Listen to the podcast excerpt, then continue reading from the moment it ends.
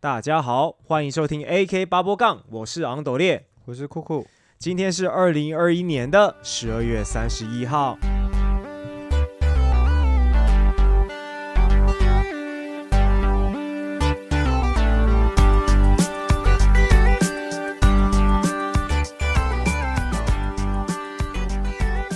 好，那今天呢是我们的不专业时事分享的第三集。好，那首先第一集我们想分享的呢是，呃，发生在诶十二月十八号的一个 国外的新闻。哦，那它的名称是，呃，印度的猴婴好被狗咬死，小只的猴仔啊，对对对对，猴子的婴儿啊被狗咬死，然后猴群报复杀了两百五十只狗，就是这个标题听起来真的有点耸动诶，因为有一点我我没有想说猴子竟然会有，就是它的报复行为可以到这么夸张，它它是蛮有智慧的动物啊，毕啊竟是灵长类。真的就是说，呃，在印度的某个城市，那个城市名声太长，我就不讲了。然后在印度的某一个村庄里面呢，发生一个惊悚的猴狗大战。对，然后村民透露呢，就是当地的猴子呢，哦，一只猴子的婴儿遭到狗群，哦，狗狗群攻击身亡，然后展开了绝地大反攻。那一只是猴王子是吗？哎、有可能哎、因为我们也不知道他杀的那个猴子的那个阶级，在他们的猴群里面是什么样的地位。就是说不定在他们猴王朝当中，那一只是王子还是公主之类哎、的。对对对，搞不好是哎一个在猴猴界，在那个印度猴界里面是一个达官显要的二代。对对对，猴子贵族，然后之后一只经过的野狗，对可能嘿路过看到就把它叼走，对，直接咬。死哦。哎、没有，他是他是被狗群嘛，狗群合咬啦，合攻啦。靠！对啊，然后结果那些猴群呢，他们就是可能看到这一只不不不知道是哪一个人的这个二，就是后代被咬死之后，然后他们就以牙还牙，他们一大群猴群，然后抓幼，他们专攻幼犬哦，嗯然后把它拖到建筑物的屋顶或者是。就是树的顶端，把它拉到树顶端，把对吧？把他们拉到高处嘛。对对，然后把它从上往下丢，然后而且他是说至少造成两百五十只幼犬死亡，所以实际的数字搞不好还超过两百五十只哎其实因为猴子啊，哎，可是反过来看呢、那个村庄里面的幼犬到底有多少只啊？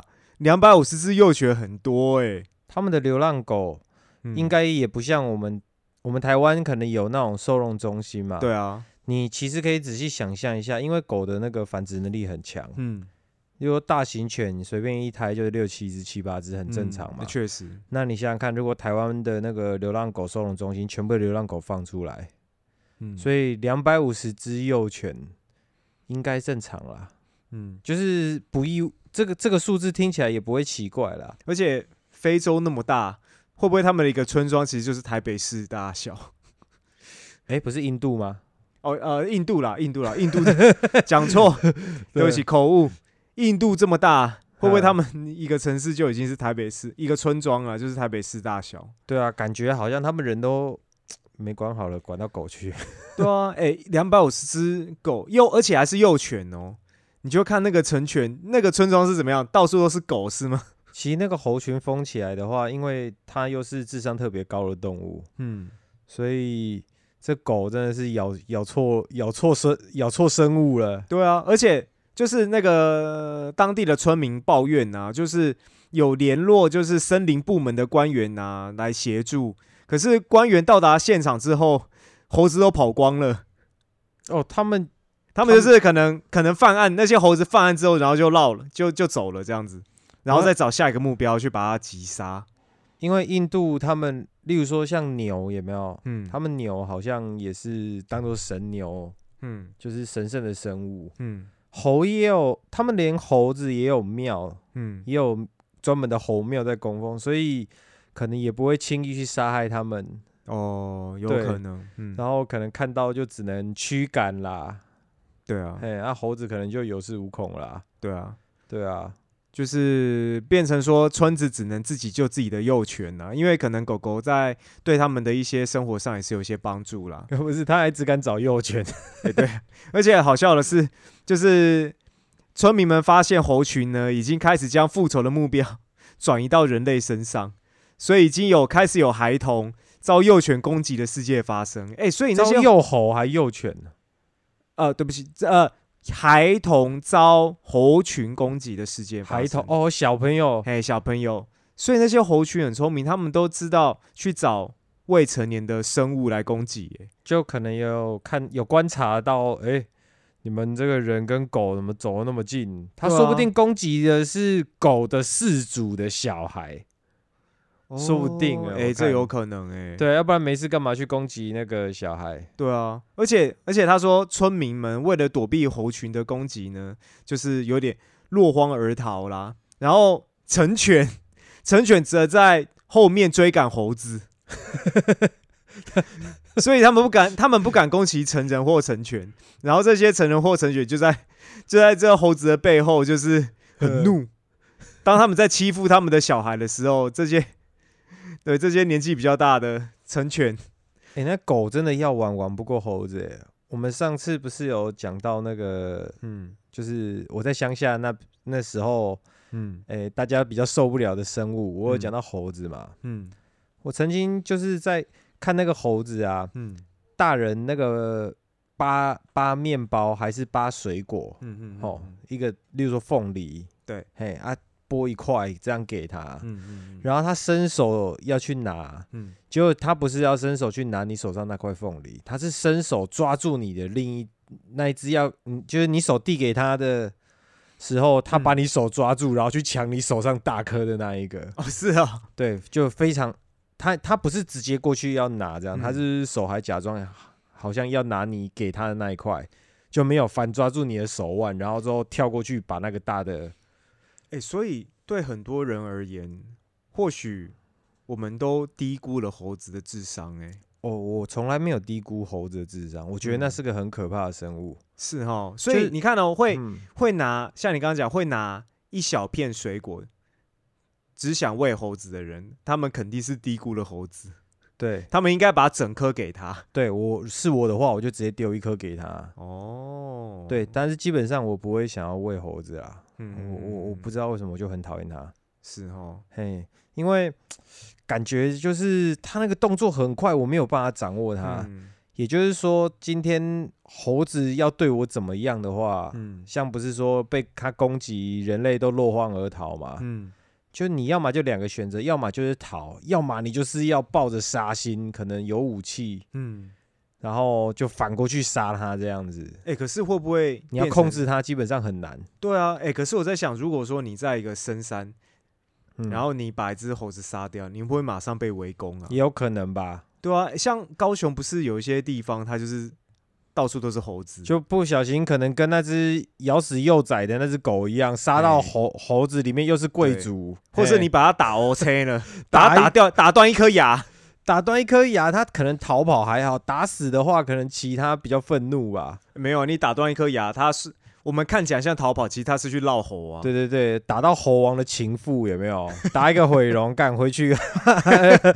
对一来来个二十二三十只，对啊，马上被弄，哎、真的会被弄得乱？七八糟。对啊，对啊，哎、这个哎、这个很夸张，我真是看很少看到，就是第一次看到了，第一次看到就是说，原来猴子的报复行为这么夸张，哎而，且它是会爬到高处拿东西丢你的生物、哎，哎，真的，对啊，而且他们，你看他们光用脚就可以荡在树上，对，对不对？所以变说他们，他们真的是要在在制高点要怎么搞你，其实都怎么搞你，对，所以没事真的不要去招惹，招惹对，也不要低估了猴子会反抗的一些这种特性啊，对啊，嗯。看到猴子。就是还是有什么吃的，如果他真的要拿的话，就给他吧。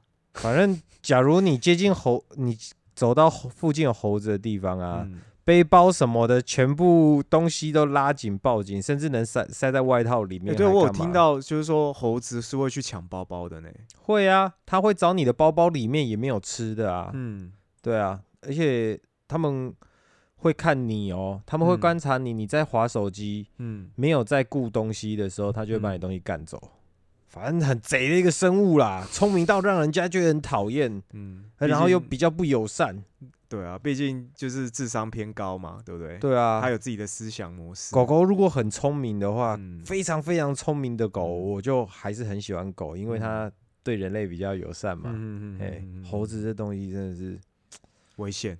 对不难想象，为什么以前就是对啊，你看猴子很少真的被拿来当宠物，就是那种呃国民宠物的感觉，没有没有没有任何一个听过任何一个人类的社会是把猴子当宠物的。你要呃马戏团可能马戏团，可是那个就是一个特殊行业啊你。要花很多心思在嗯训练。你看，像马戏团，他们训练动物可能是比较专业的，嗯，当然可能有些人不太赞成。像我是不太赞成啊，因为那个动物其实这样子在被驯化的过程应该也很辛苦啦。嗯嗯嗯嗯，对，可是猴子就是很不稳定啊。你看我们在讲一个小孩子很躁郁的时候，啊，不是很躁郁啊，很躁动啦。嗯嘿，我们都说啊，你是丢搞哦，嗯嘿，你跟他搞嘞，你好像猴子一样，就是一副那个很躁动的样子。嗯嗯嗯嗯嗯嗯，对啊，所以我觉得他是呃非，它是野性很重的动物，嗯。不好控制。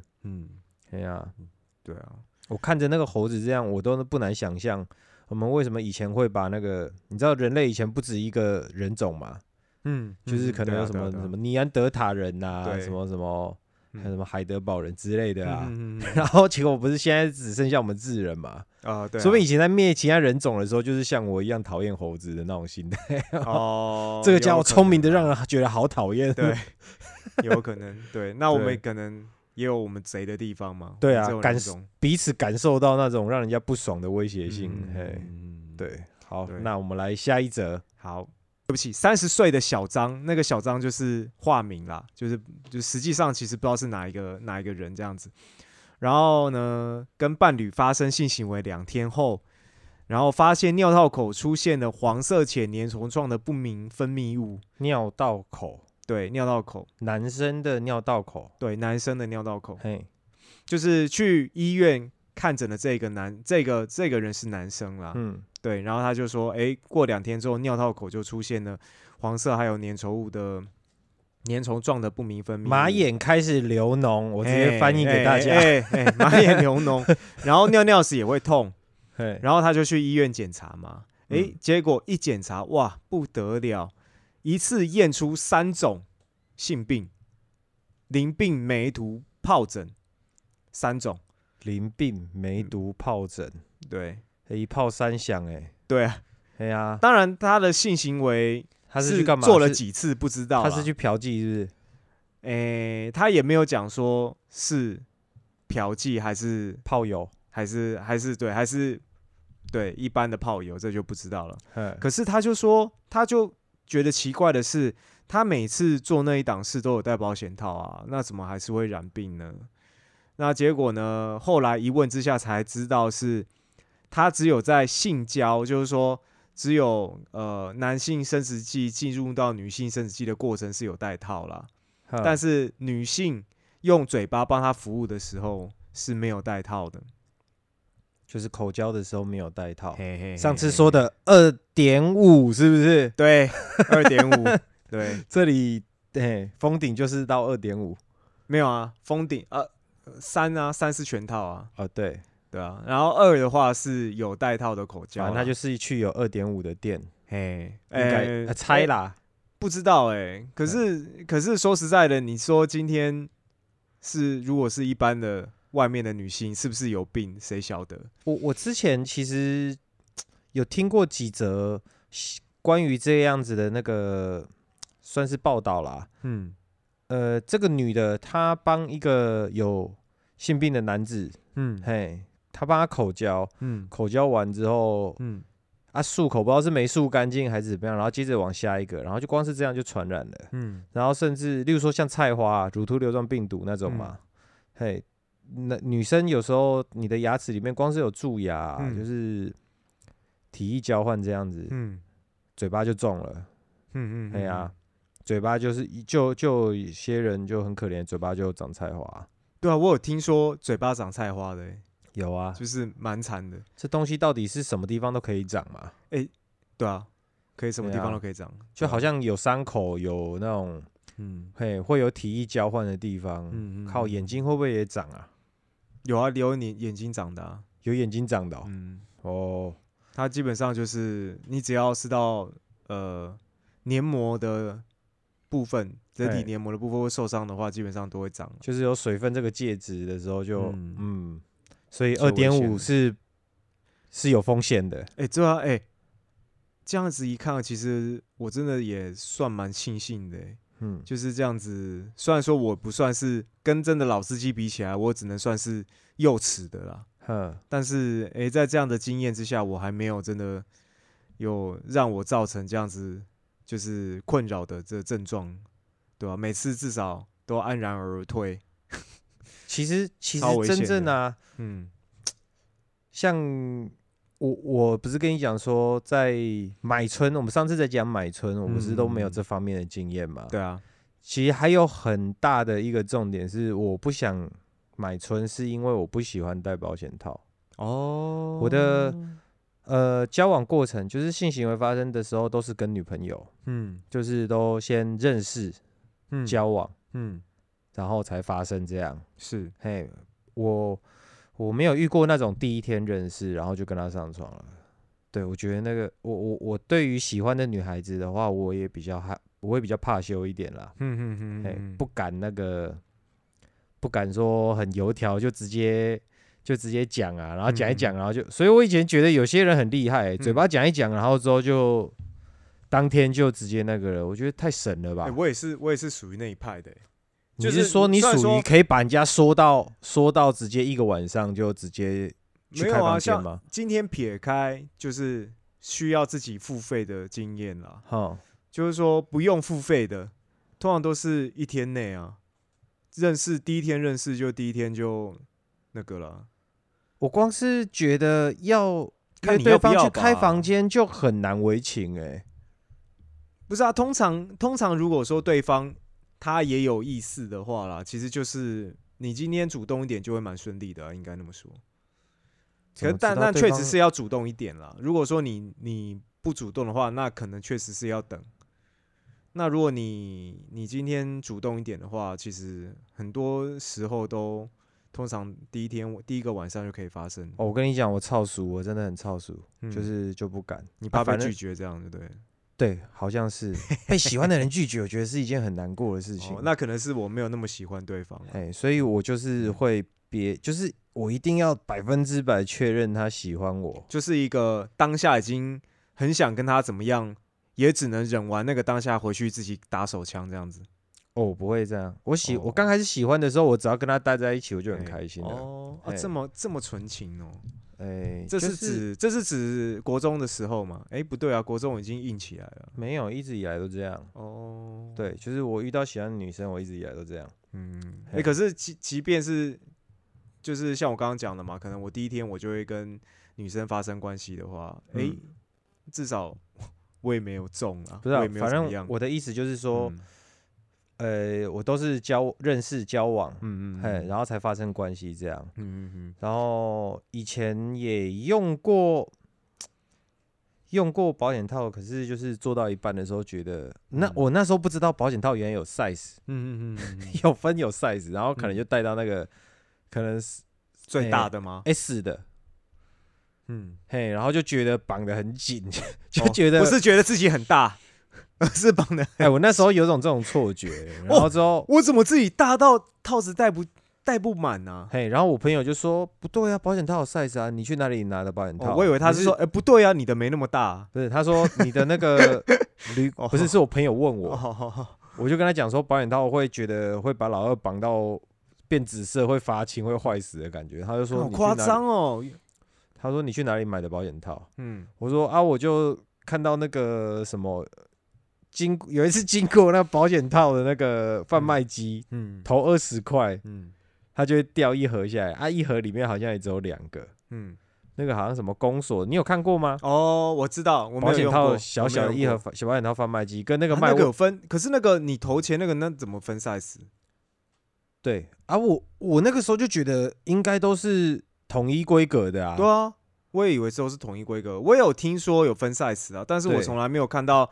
就比如说我自己，如果我自己自己去买保险套，我也没有看到上面有写 size 啊。然后我朋友就跟我说，卫生所的那个就是一个很像卖面纸的那种小小贩卖机的保险套贩卖机，他说卖的那个都是小鸡鸡的人在用的。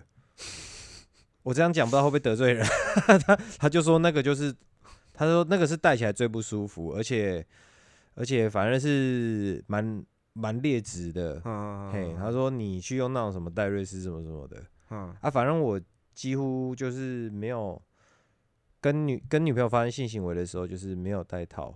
嗯嗯，哎，嗯所以我也很坦然，子，所以嗯，哎，我也很坦然，我随时做好要负责的准备，这样，是，反正就是跟对方个交往。你是个虽然说想要享受当下，但是你也觉得说你可以负责啦，这样也 OK 啦。对啊，嗯只是是从我有性行为开始，嗯到大女儿出到到我太太怀了大女儿这样子，嗯。哇！我其实我有很长的时间竟然都没有让对方怀孕，我就是中间那几个女朋友都没怀孕，我觉得还蛮神奇的。嗯。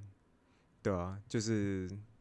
然后好，接下来我要讲另一个，就是嗯。我曾经听一个故事，有一个男的去去外面嫖妓，嗯没有套，嗯，然后那个妓女被上一个男的中出，然然后这个男的又用了这个妓女，哎然后再回去用他老婆，然后他老婆就怀了那个妓女上一个嫖客的小孩恶。心啊？等一下，也就是说那个女的是可以让人家内射这样子？对对，在国外，哦，国外大家可以 Google 一下这个真实性，我不敢保证啊，大家有兴趣可以去 Google 一下。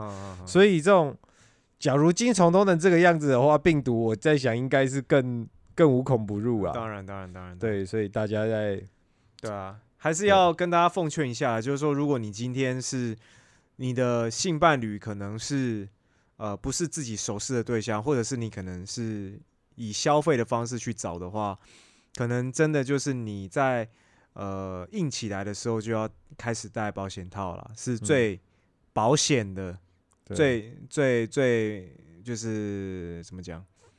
比较比较不会中标啦。我觉得如果就是要固定性伴侣的话，嗯就是呃尽量固定性伴侣啦，啊你这样子比较了解对方啦。嗯嘿，如果你知道对方常常都在乱来的话，自然而然你也不会比较不敢跟他发生关系嘛。嗯嗯嗯嗯嗯对啊好啦，总之就是说有一个有一个某个男性，哦，因为发生的事情，那那他也没有讲说他的这个性伴侣是呃是小姐，好、或者是一般炮友，也没有讲啦。那总之就是他发生这个性行为之后呢，哦，那他就中标了。那他在呃，因为他都是初期就呃不就去治疗了嘛，所以一周之后他吃药一周之后，他的状况也都获得改善了啦。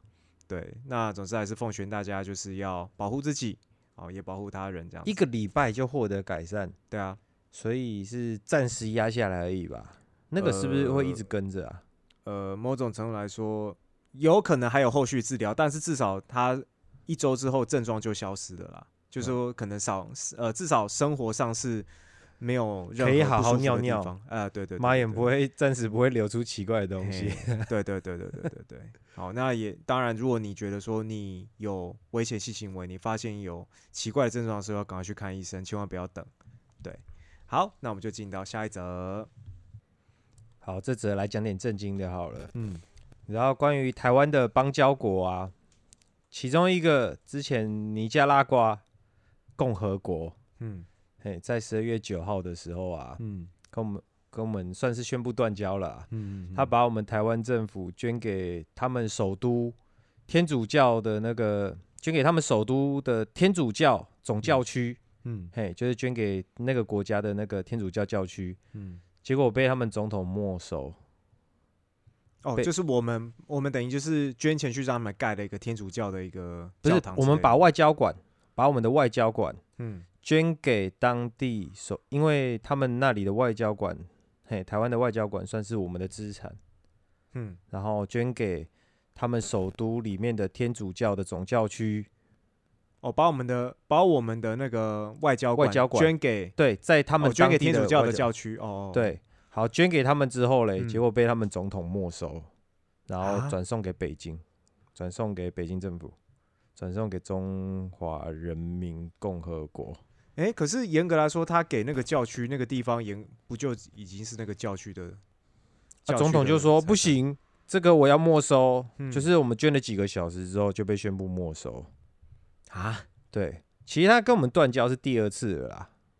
啊，不是啊，第二次，对对对对，我我很想说，这是所以台湾在搞什么鬼？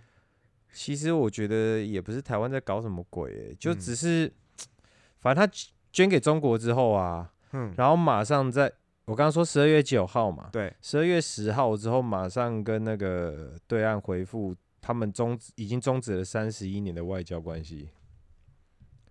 嗯，对，妈的，我以后不要喝他们产的咖啡、你说三十年是跟我们吗？不是跟对岸，他们跟对岸终止了三十一年的那个外交关系，嗯，然后哦，在十二月九号，总之他在十二月又又9号开始的这个外交关系就对十二月嗯九号把我们的资产捐嗯给人家的资产没收给那个中国北京之后，然后接下来十二月十号马上跟中国那边签订，嗯然后并且恢复终止了三十一年的外交。有一种见面礼的感觉。对，妈的，尚书大人你可真机灵 哦，对啊！尼加拉瓜共和国跟大家讲一下，他们那里讲的是那个西班牙语，嗯他们从西班牙独立的嘛。嗯那个国家大概六百三十万人口，嗯，对呀、土地面积好像不知道是不是比我们大，呃六百三十万其实也蛮多的了，嘿，六百三十万，我们好像嗯比较多嘛。对我们比较多。对对对。对啊，但是六百三十万等于是我们将近一半的人口，也是其实蛮多的。嘿，然后现所以现在啊，我们台湾就剩下十四个邦交国。嗯，对啊，我们的邦交国大概可是我觉得说，以今天以一个以一个就是国与国立场这样子，他这样做，其实我觉得我们政府应该超级不爽的吧？他到底就是我我其实之前因为每次扯到这种外交话题啊，嗯大家就是会讲说，我们政府一直在搞那个金钱外交。嗯当然，呃，邦交这种事情跟我们的国家立场这方面，我们真的不是那么厉害，我们也嗯不是那么专业，嗯可能不得已而为之。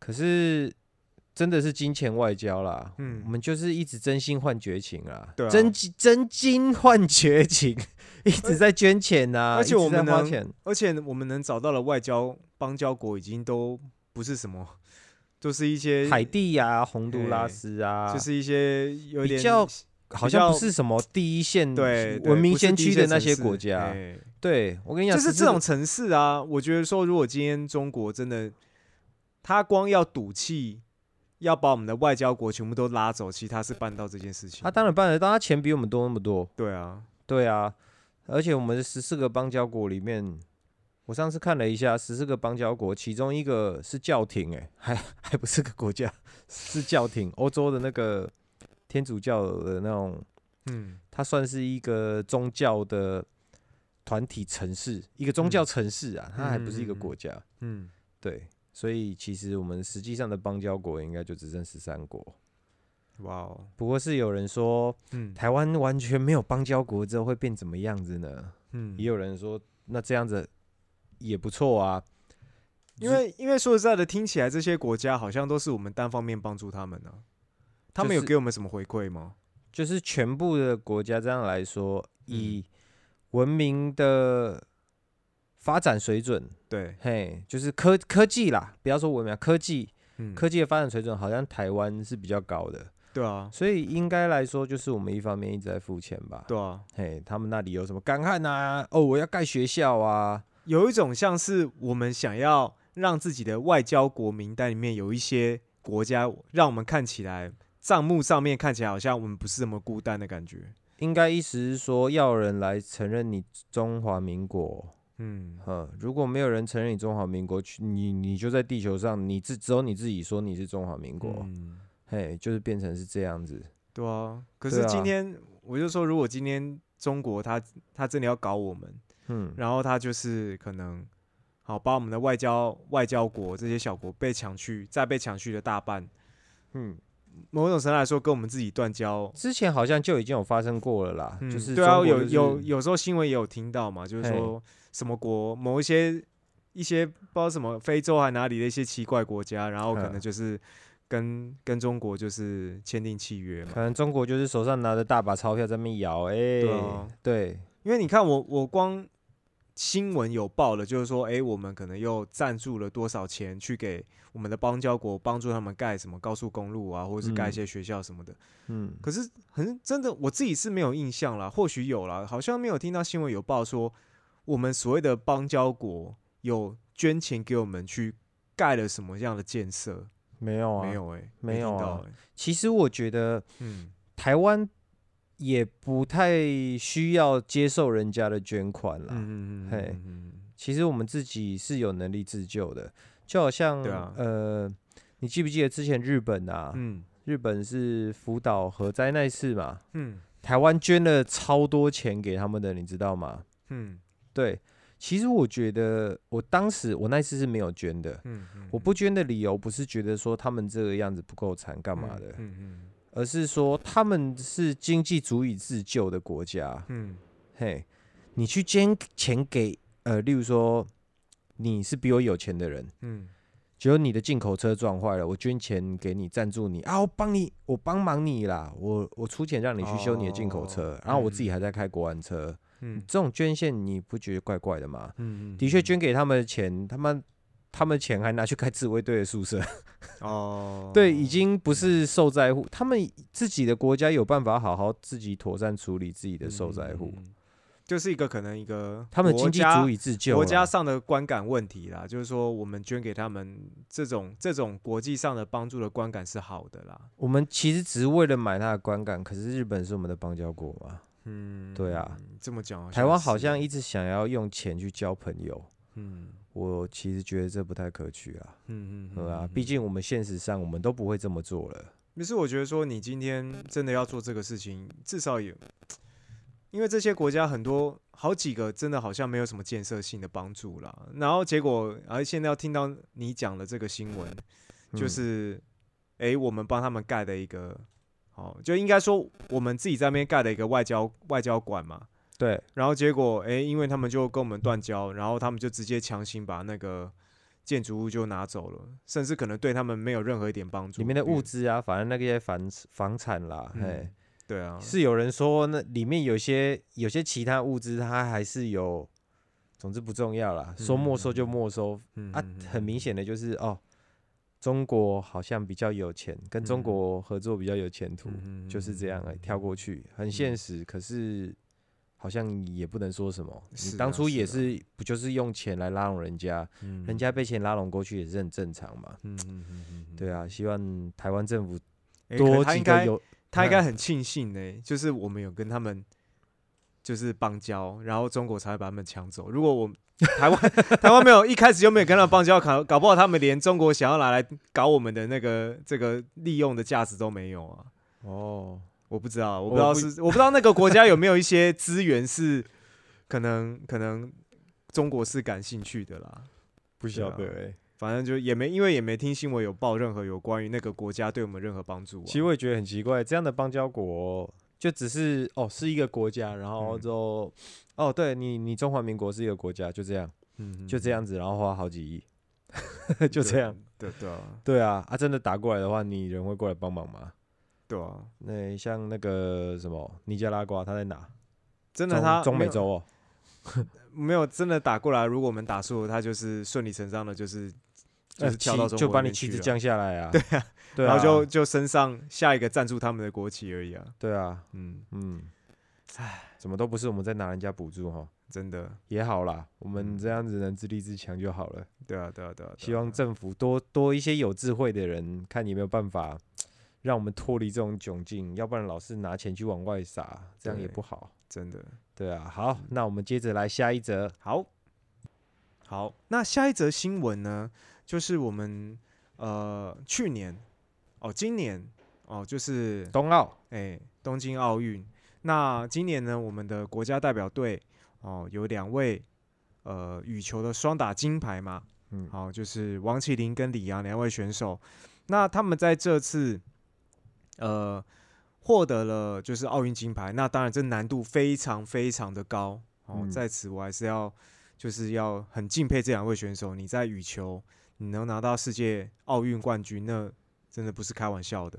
欸台湾能拿的金牌数量很少哎、尤其羽球真的真的强的一些东亚国家，当然我知道台湾的羽球一直都很强，只是你说跟中国比，你会想到讲到羽球就是想到中国。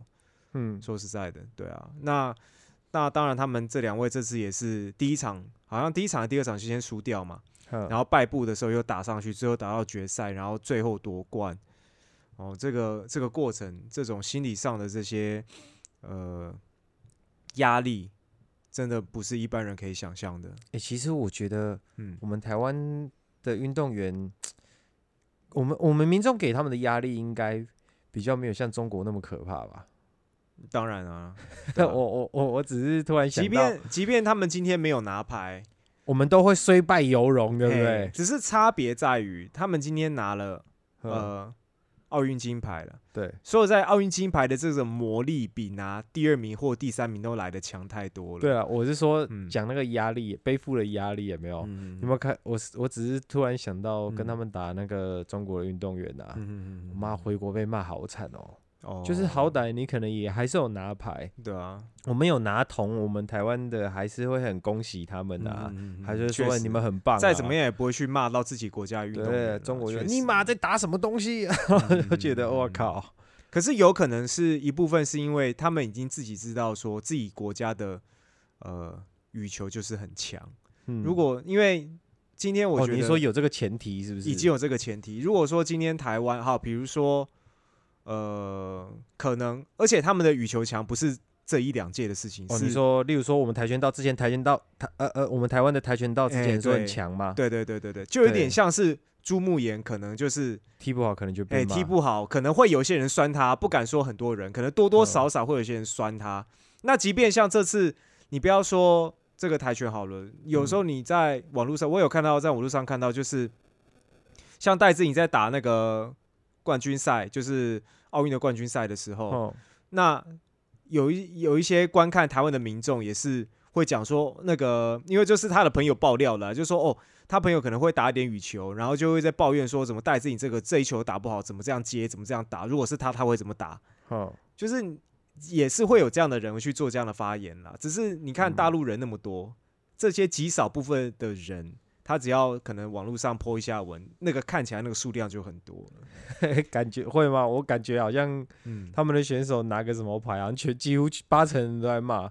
我们可能还有两，我们可能酸民还只占个两成之类的。嗯嗯嗯嗯我觉得我们台湾的人心地比较好，鼓励居多。这这个这个部分确实的啊，我也我也不否认，台湾这个部分跟中国比起来的话，我们的网友至少大部分都还是很支持我们自己国家的选手。所以说到他们两个关于他们的代言呐、嗯，嘿因为他们现在就是之前有一个状况，就是说，那因为他们等于就是拿了金牌，也算是一种国民英雄嘛。嗯那可是因为他们现在就是有土银在赞助他们，所以他们土银的话，就是他们就是公务员的身份啦。嗯对，那当当然土银赞助他们很久了，那只是以公务员身份的话，他们以呃之前的这种法律好、法律的限制来说，他们是没有办法再去呃接各各个其他的活动或商演或甚至代言。就是他们的应该是说他们就职时候的那个聘聘任条件当中是不可以兼职的嘛。对对对对对，嗯这是呃国体法啦，国家体育法的，就是其中一个规例个规范是这样子啊。因为那时候有看到新闻，就是说好像呃王麒麟有在直播上面有提说他想要代言这个台啤，嘿，然后就有台啤董事长好像听到他的这个看到这一则发言之后，马上就说要找他代言，瞬间就是说要找他代言，但是就因为碍于这个这个法令的关系，就变成说他们要周旋了、那他们也不可能呃为了去代言这个东西，然后就把土银的工作辞掉嘛，不可能对啊，那那现在就是在呃二十八号，就是立法院呢，哦，三读通过了就是国体法的部分条文啦，那放宽了一些公务员的身份，就说你只要是曾经是国家代表队的选手，那在经由机构同意之后呢，你就可以去接受就是商业的代言，就不会受到呃公服法的限制。也就是说，土银同意羚羊他们去代言的话对，，只要他们同意的话，就他们就可以以合法去接受。接受这些这些额外的收入啦。说实在，就讲白一嗯点，就是额外的收入啦。对啊，我觉得这样子很好诶、对啊，因为国外很多运动明星其实嗯都是企业、企业代言养出来的吧？对对对对对对对啊，而且说实在的，很多国家，呃，他们只要是重视体育的话，基本上你只要能拿到奥运金牌，你回国之后，你某种程度来说就是国民英，就是民族英雄啦。甚至嗯可能很多看看板上都是会贴你的照片或是干嘛的，因为你要在奥运能够拿到金牌，真的是不容易的事情啊。当然，你不要提奥运，很多一些可能呃世界杯也好，或是干嘛，你只要是透过人呃国家的标准，好、代表台湾出去的，你能够获得世界等级的比赛，其实都是不容易的事情啊。他真的是可以，这这真的是一件可以有效带动运动风气的事情哎、对啊，你看，之前多少家长送小朋友去学跆拳道，嗯嗯嗯嗯嗯，可能是因为家长只只知道跆拳道，对啊，而而 且奥运很会踢，然后就想啊啊跆拳道了，跆拳道了，就这样选。好像有些家长比较不了解，就是这样子做决定。对啊，对啊，对啊，对啊！而且说实在的，你今天即便你不让呃他们两位好去代言，那你看像戴资颖呀或郭幸存，他们也是去到处代言啊，只是他们可能不是呃以公园的身份，嗯，但是他们还是到处代言，而且这个代言的效果是好的嘛，因为你说在你要。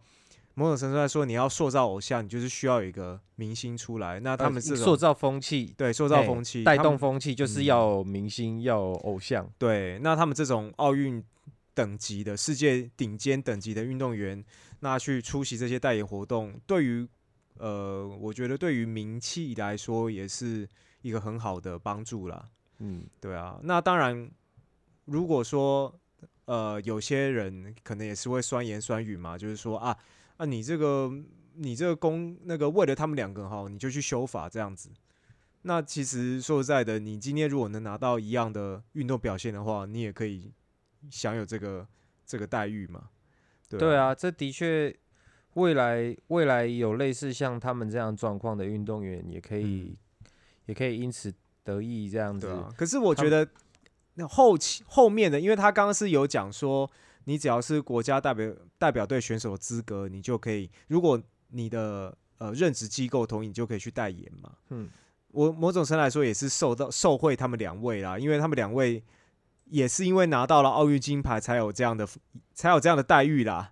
值得啊！我们台湾的运动员还不够可怜吗？如果说如果说他们今天不是拿第一名，嗯，如果他们今天只是拿第三名的话，哦，或许就不会修法了。因嗯为就那个人气就没有高到会这种这种大家这种血脉喷张的感觉啦。当然，可是这是很现实的啊、你成绩拿出来，你就有资格要求；而、对你成绩没拿出来，你要要求。所以我是说，后面的人有点就是被受惠于他们，因为等于他们有了这个修法嘛。那或许后续有一些运动员，他们可能没有办法拿到奥运金牌，但是他们也确实可能也拿到一些不错的成绩啦。但是嗯他们有如果有机会代言的话，那当然就有这个条条呃这个法令可以去，就是让他们可以再去做代言的的活动嘛，嗯增加他们收入也很好。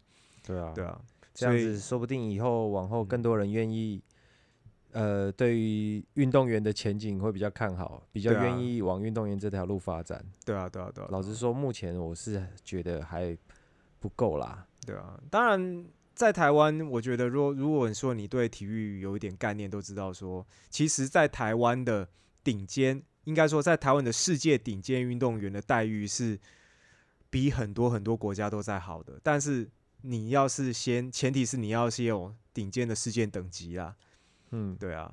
但是你要从虽然说呃有时候看到政府嘛哦呃看到一些选手拿到成绩就说要做改革，那其实确实政府也是有在做了。那这个速度哦可能也没有办法那么快啦，因为我我觉得是嗯制度有问题啊，就是人家说的体协，大家也都知道嘛。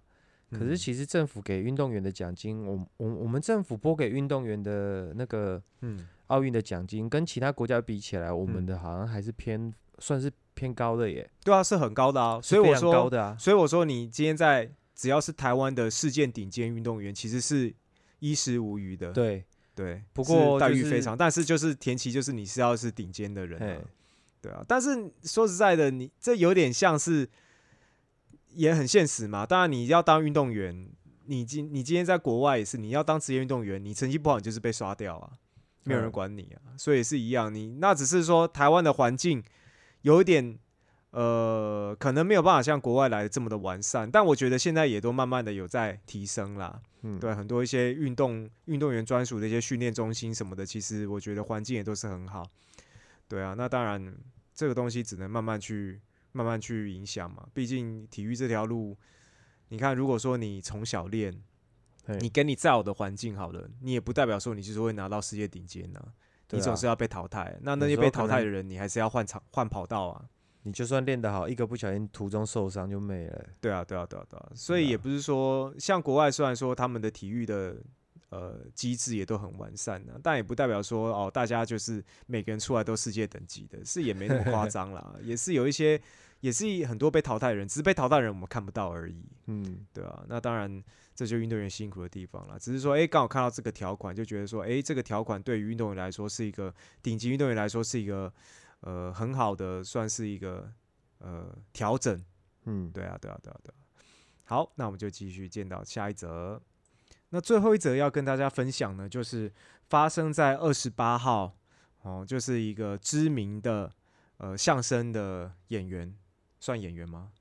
算相声的，哎就是很很有名的一位那个表演者，呃表演者，嘿，对，然后就是宋少卿，然后他在二十八号的时候呢，因为呃又发生酒驾事件了哈，然后以与一辆计程车发生擦撞，然后呢就是反正就是以公共危险罪公共危险罪移送法办这样子。嗯，那因为现在酒驾大家的观感确实都很差啦，尤其像呃他发生酒驾的那一两天，其实刚好就又发生了高雄的一起严重的酒驾事故嘛。太多出事了，对对对，那说实在，今天呃对于公众人人物来说，你今天酒驾，那是又更会被大家放放大检视嘛。嗯，对啊，而且他说实在的，他已经不是第一次，他是第五次的。他已经呃分别在二零零三年、好二零零四年，然后二零一八跟二零二零年都曾经因为就是酒驾，然后就上过社会新闻的版面。所以说实在的，甚至他自己曾常常会在他他的个人影片也好，或者是甚至他的呃相声桥段里面会去呃调侃自己的一些酒驾的行为，甚至也会说啊自己如果在酒驾，真是没办法原谅什么的。结果诶，他又他这次又酒驾，不信邪呢，，对，可是他是他这次的讲法是说他有请代驾啦，嗯，那只是变成说，我不知道他是不是因为个人小心或干嘛，他的他就说哦，我请我跟代驾是约在某个特定的地点，所以我要先把车开到那个特定的地点，然后再请代驾载我回家，然后听起来就 bullshit 的、啊，对啊，那我为什么不跟直接代不为什么不跟代驾直接约在你车子的那个地方？我自己对代驾是不太了解啦，那代我不知道是请一个人开车嗯过来，嗯。然后他帮你把车子载他载你，嗯，嘿，他当你的司机开你的车对。载你回家，对，然后他自己再想办法去牵他的车。可能例如说，哦。我是嗯。负责送代驾过去开你的车，对。嘿，他可能有一个人就是开车送代驾过去哦，你喝酒的地方，然后就跟在那个这位代代驾那边后面嘛，对这位嗯。代驾就是开你的车，载嗯你嗯回家，帮你把车停好，然后嗯他自己再想办法回去。所以听起来不需要特别开出来去等代驾是吗？其实我觉得，我们一般要喝酒的时候，我们都已经知道这个拖会不会喝酒了。哦，嘿，你们可能稍微想一下，例如说要去要去一个场所 KTV 的时候，嗯你觉得就有一些朋友盛情难却，嗯，你就有可能会喝酒，那你嗯就计程车就坐了就好了。嗯嗯嗯嗯，酒驾罚单一张多少？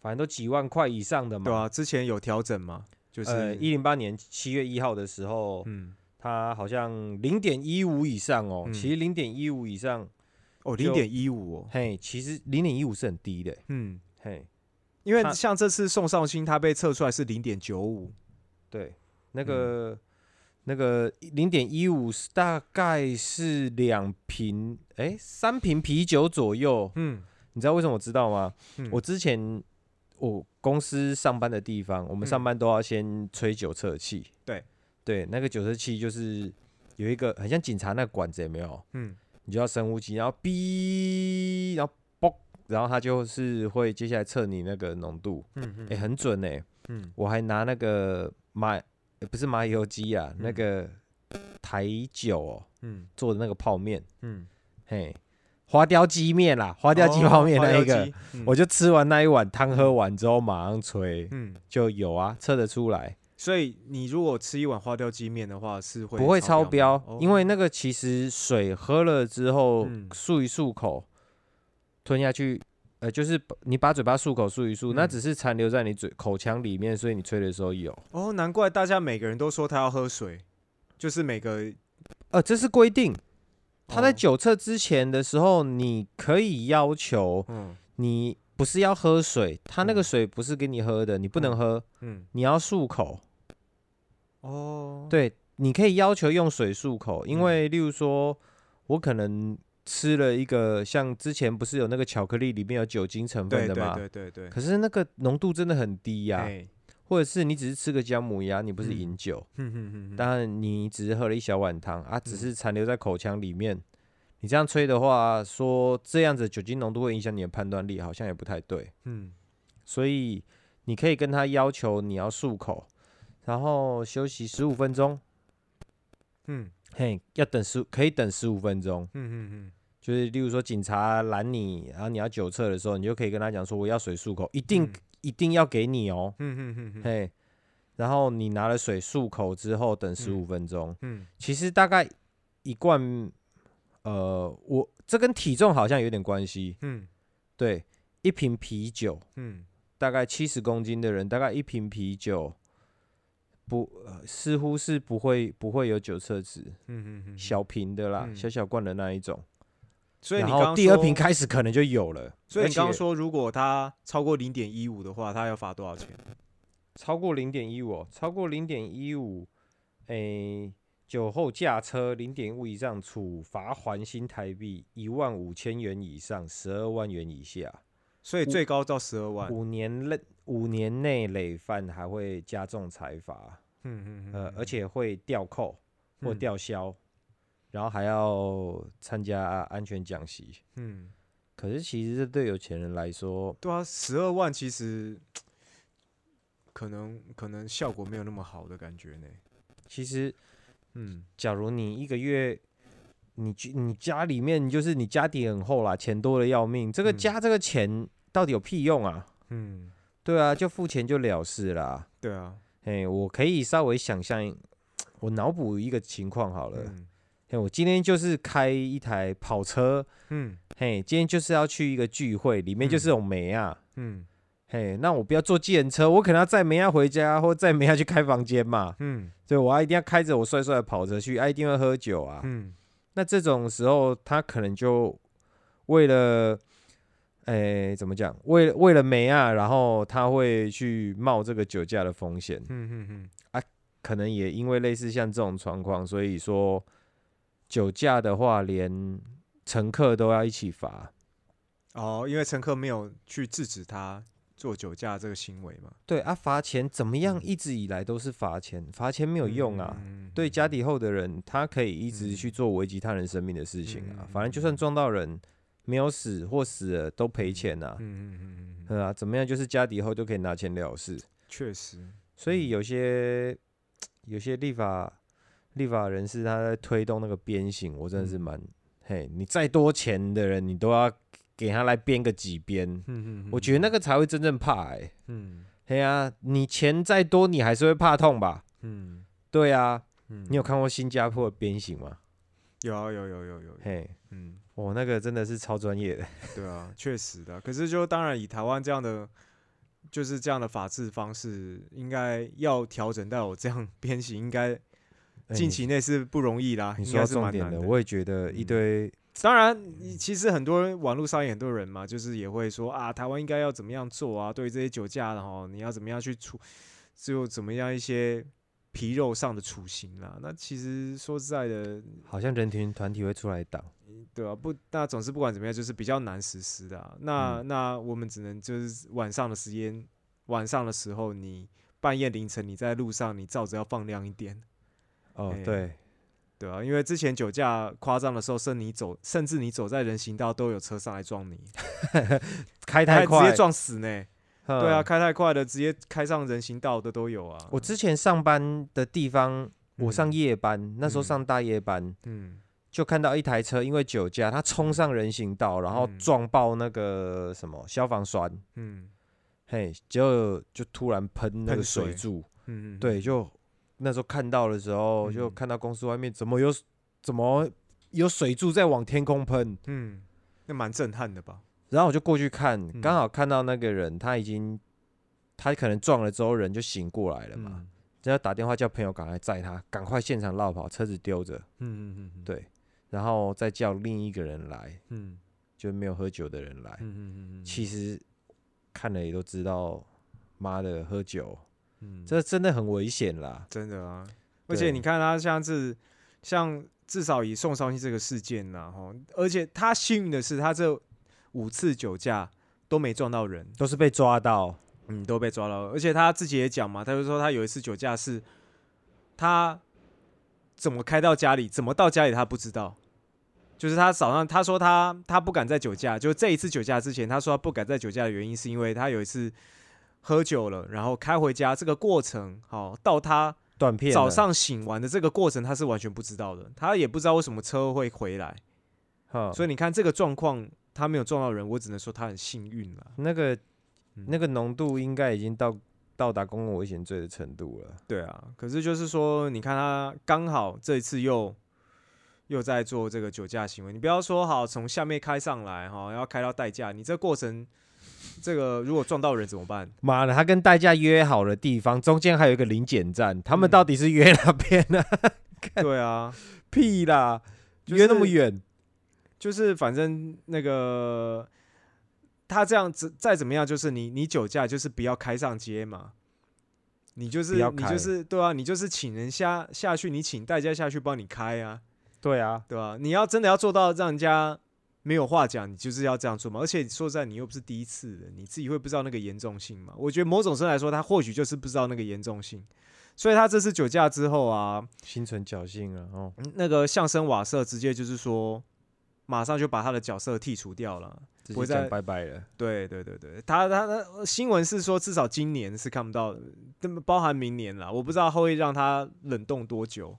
嗯，对啊，那至少就是现在这个状况，他们也只能这样做嘛，因为你你让一个生活观感不好的人，你上去，对啊，也是虽然说他已经是台柱型的表演者了，可是说实在的，你对于整个你的合作团队来说，都是一种伤害了。酒驾在台湾真的是已嗯经太多、太多媒体报道了，嗯，我们对于这种事情应该就是完全没办法容忍了。对啊，而且啊也也因为这个 他这次酒驾事件呢、然后我才我其实没有刻意的去比较，你知道吗？嗯可是原来我才知道说，就是网络上有一个梗图，就是把他跟屈中恒还有就是钮承泽的样子做一个对比，钮承泽，对，然靠，后林东有枪啊，然后然后那个才发现他们三个人长得真的很像，蛮像的啊、对，然后他们三个又都是都是在演艺圈里面算是举足听呃举足轻重重的人物。的，对对对，然后他们三个人也都有前科，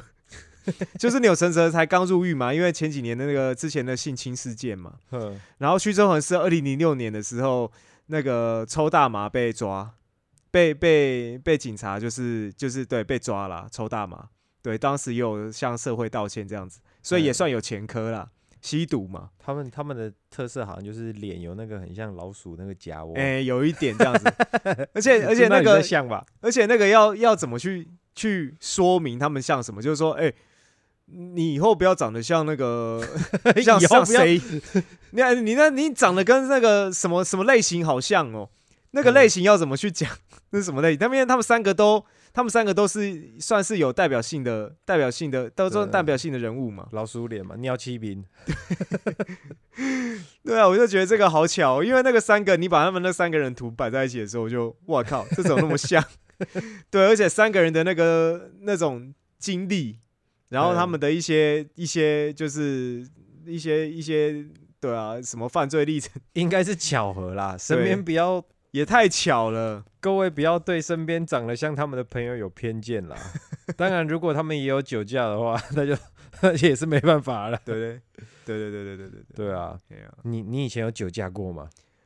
呃很，久以前有没有偷偷酒驾过？严格来说有，我有在有点骑车吗？哎骑车，嘿有一，点忙的时候骑车啦。嗯，对，但是但是我一直很清醒，但是整个过程是清醒的，然后我也没有骑得歪歪斜斜这样子。嗯，哎、可是这种话由我来讲，好像不好像不太准，对不对？哦。我自己有点醉，然后我说我自己骑得很正，没有我自己我没有醉。对我自己感觉，我自己感觉就是算是蛮稳的啦。对，但是确实是有一两次这样子，我我以前就是差点被抓到，然后那一次开车还是骑车？骑车，哦，嘿，嗯我那一次经验也是非常非常的，就是那一次喝了两瓶啤酒，嗯，呵，已经有点懵了嘛。在在 Seven 外面跟一群小屁孩一起喝啤酒，那个时候十八岁吧，嘿，嗯嗯十八岁喝完之后，然后接下来就哦大家拜拜，然后就摩托车就骑。嗯更要求的是那个时候我还无照，哦嘿，哇，对我那时候又酒驾。那时，候真的很屁，嗯现在比之前真的起码像个人多了啦，以前真的很屁。嗯，嗯然后我就骑，就骑到前面就看到对象有那个警警察的那个摩托车，嗯。然后我就心虚，我就回转，嗯。然后他就开那个灯，嗯。嘿，就哦不开那个鸣笛那样，哦这样子，嗯然后那个时候的警察的摩托车比较旧一点，它那个鸣笛的灯好像是在车尾吧，没有在嗯车头这样。嗯嗯嗯。反正看到之后，我就在巷子拼命钻，然后他也在追，嗯。然后我就钻到一个，反正我就连续过了三个弯，嘿，在巷子里面过了三个弯，嗯。看到一个停车位，嗯。插进去那个停车位熄火，然后我人就 车头是全部对着围墙墙壁，然后好嗯几排一呃一排停车嘛，嗯，大概二三十台，然后每个车头都对着墙壁，对，这个我好像没跟你讲过，没有，对。反正我车子一插停了之后，侧住一力，然后之后钥匙一把，然后我人就直接站上椅子，嗯，往前一跳。跳我本来其实站在椅子上，我想要跳到围墙的另一边。哎，对，那时候其实很慌，就对了。那围墙很矮是不是？没有围墙很高，就跳围墙另一边？你想要说我我是说我想跳到哦围墙的哦另一边，就发现干我跳不过去，嗯。然后我就往车子靠近墙的那个地上对，跳，嗯，就是围墙跟轮胎。嘿嘿嘿，嘿，大概就是水沟啊，然后我就趴在那边，趴在地上，嘿，就整个趴平平的，就然后接着就听到那个什么，听到警察车就在附近，呜呜、呜，就在就听到他骑车在附近找啊，嗯啊，那时候天很黑，嘿，嘿，我那个时候待在那边真的是人生极度漫长的三十分钟，啊，三十分钟哦。嗯，我趴了三十分钟，他找我找好久哦，所以，所以你怎么判断说他走了没？就是他有没有在鸣笛这样子？他大概找了我十几分钟啦，嗯。十几分钟，嗯。然后接下来我就一直不敢走。嗯。嘿，我就一直不敢走，我就是嗯。等到三十分钟，嗯。然后我我才就是牵着摩托车，要牵的，没有，我会怕，我用嗯。牵的，牵牵牵牵牵牵很远之后，然后再赶快还是很要求这样骑回家。哎哎、我趴在水沟那边，我完全不管它脏不脏，哎，哎，你刚刚那个，你刚刚那个那个画面呢，让我想到一些搞笑电影会有的 会有的情节，哦，真的？吓死好吗很？像那个梗，你直接看到一个孔，然后直接钻进去熄火，然后就往前跳，然后趴在地上。对，我就趴，反正我不是看到孔啦，我就直接就是车子停了啦，就跳到那个围墙下面，对啊然后嘿，以嗯以车子当掩体，然后掩掩护我。可你这样不是说那都停满车，然后你就钻进去？不是，他就是嗯有很靠很靠墙，嗯，嘿，就是我趴在那边，我所以右边旁边都没有人停车。有啊，怎怎么讲？反正就是你就想象成十几台的摩托车，车头都对着墙壁，对啊，你不就是找到一个空位，然后钻进去吗？对，钻进去之后嘛，对啊，然后就跳往前跳啊，跳到然后就往前跳。对，啊，我嗯趴着的时候，我的右手边就是都摩托车轮胎啊，啊，嗯左边是围墙，然后我就趴在那个，我下面好像是水沟盖吧，嗯我还一直嗯闻到那个水水沟盖很像硫磺味的。对，哎，从那一次之后，这蛮蛮好笑的。嘿，从那一次之后我就都不敢了。嗯嗯嘿，我之前还看过朋友更好笑，嗯就是被被警察追，嗯被警察追，没戴安全帽而已，被警察嗯追，然后结果他就看到人家一个住户铁卷嗯门拉下来，对我就呦，就赶快骑下去，然后警察找不到他嘛，他骑到人家家里面他骑到那个大楼嗯。的那个停车场，嗯。嘿，社区的停车场有没有？里面就是有很多住户的停车位，嘿嘿嘿嘿。然后他就拿拿一件车厢里面的外套嗯。穿着，嗯。然后就没事走上去，嗯走上去之后，然后那个警察就在附近找他，他还自己在那边给小，你知道吗？嗯然后就哎、警察先生你在找什么？然后那警察先生也很聪明，他看到他就、啊、靠，要够给都你啦，就你啦，他妈的，够给我代志，刚没戴安全帽就你哦，啊，不是我了，不是我了，白目，就来来，我看你里面衣服，就我妈的外套被警察脱掉，丢你丢你，超给小的。真的。对哦所以你啊当时有有多躲一点是正确的啦。对我，我那时候吓死了，我嗯。反正我趴在那边闻着那个臭水沟的味道，我都嗯。一直感觉到自己心跳上砰砰砰砰砰砰嗯这样。嗯嗯嗯，哎，那真的是一个 长大之后对于经验。对嗯。长大之后对于人哦，开始对于生命啊，嗯还有要顾及别人啊，嗯。什么这件事情开始有点理解之后，才知道以前这样子错的很离谱啦。真的，对，嗯。酒驾真的是，对啊，我现在也是喝酒，我宁愿就是走路啊，或者坐计程车。对啊，对啊，今嗯天知道，应该说我就知道今天的行程可能会喝酒了，我就会我就会差不多就是我自己就会停的这样子。对啊，你要搭计程车，现在搭计程车是算比较贵啦，四嗯五百块嘛，嗯，搭过去四百块，回来五百块。对啊，对，就是你们，我在想大家可能出去玩的预算稍微抓高一点，嗯你把车费的预算也抓进去，再来决定要不要去这个团。嗯，嘿，或者是你可以去的时候搭大众交通工具嘛，嗯啊，回来的时候，总之自己，我觉得如果会喝酒的话，那代表基本上你也是成年人了，对啊，那就像个成年人一点，你不要嗯为了。我我讲省那个小钱，然后我讲赌博好了啦，你嗯你会压一万块，压一万多块，十几万块，就为了赢那四百块嘛？你不嗯可能去压这个，你不可能啊去下这种注嘛？对啊，对啊，那你去酒驾的时，你酒驾的时候，感觉其实就是在下这种注啊。嗯，我觉得你省了四百，真的，你你没撞到人还好了，你今天把人家撞撞受伤了，撞死的，其对，那还那还不是十几万的事哎、对啊，你撇开你撇开那个钱不谈，即便你再有钱，你的心里还是就是会有一种，就是会有阴影在那边嘛。对啊，对啊，对啊，所以还是就是大家就是哎、喝酒不开车，开车不喝酒。对，平安到家比较重要嘿。嗯，好，那今天的节目就到这边了。那今天是十二月三十一号，那在过不久之后呢，就要迈向呃二零二二年的一月一号了。那也嗯希望在明年呢，可以请大家继续指教，我们也会呃继续提供给大家一些有趣的分享啊，实时分享，或是自己的一些自身经验，也希望大家可以继续支持。好，那今天的节目就到这边喽，我们下周见，拜拜，各位新年快乐，拜拜。拜拜。